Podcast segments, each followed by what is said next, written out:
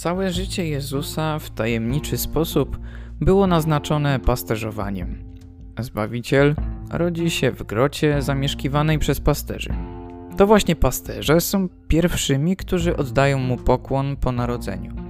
Jezus rozpoczyna swoją publiczną działalność, litując się nad ludem, który jest jak owce pozbawione pasterza. W trakcie swojego nauczania sam nazwie siebie dobrym pasterzem, zapowiadając także, że przy końcu czasów oddzieli on owce od kozłów.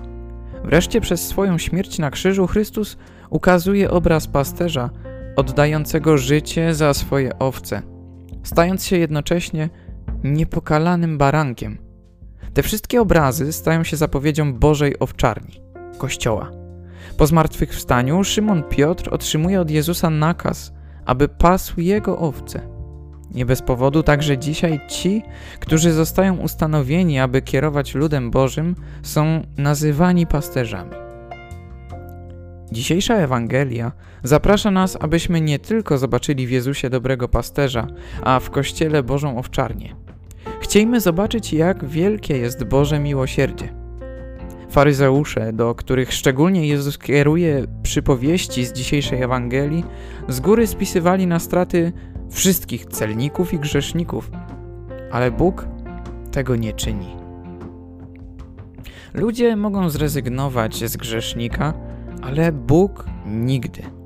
Bóg kocha tych, którzy nigdy nie błądzą, ale również cieszy się z tych, którzy po zgubieniu się wracają do domu.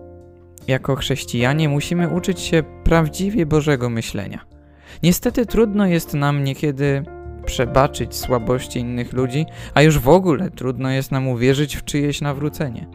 Boży sposób myślenia uczy nas, że nikt nie jest nieodwracalnie utracony. Dopóki pragnie powrotu do domu Kościoła czy do przyjaźni z Bogiem. Czy w swoim środowisku, na wzór Jezusa, dobrego pasterza, szukam tych, których nie ma w domu? Jaka jest moja miłość do tych, którzy się zagubili?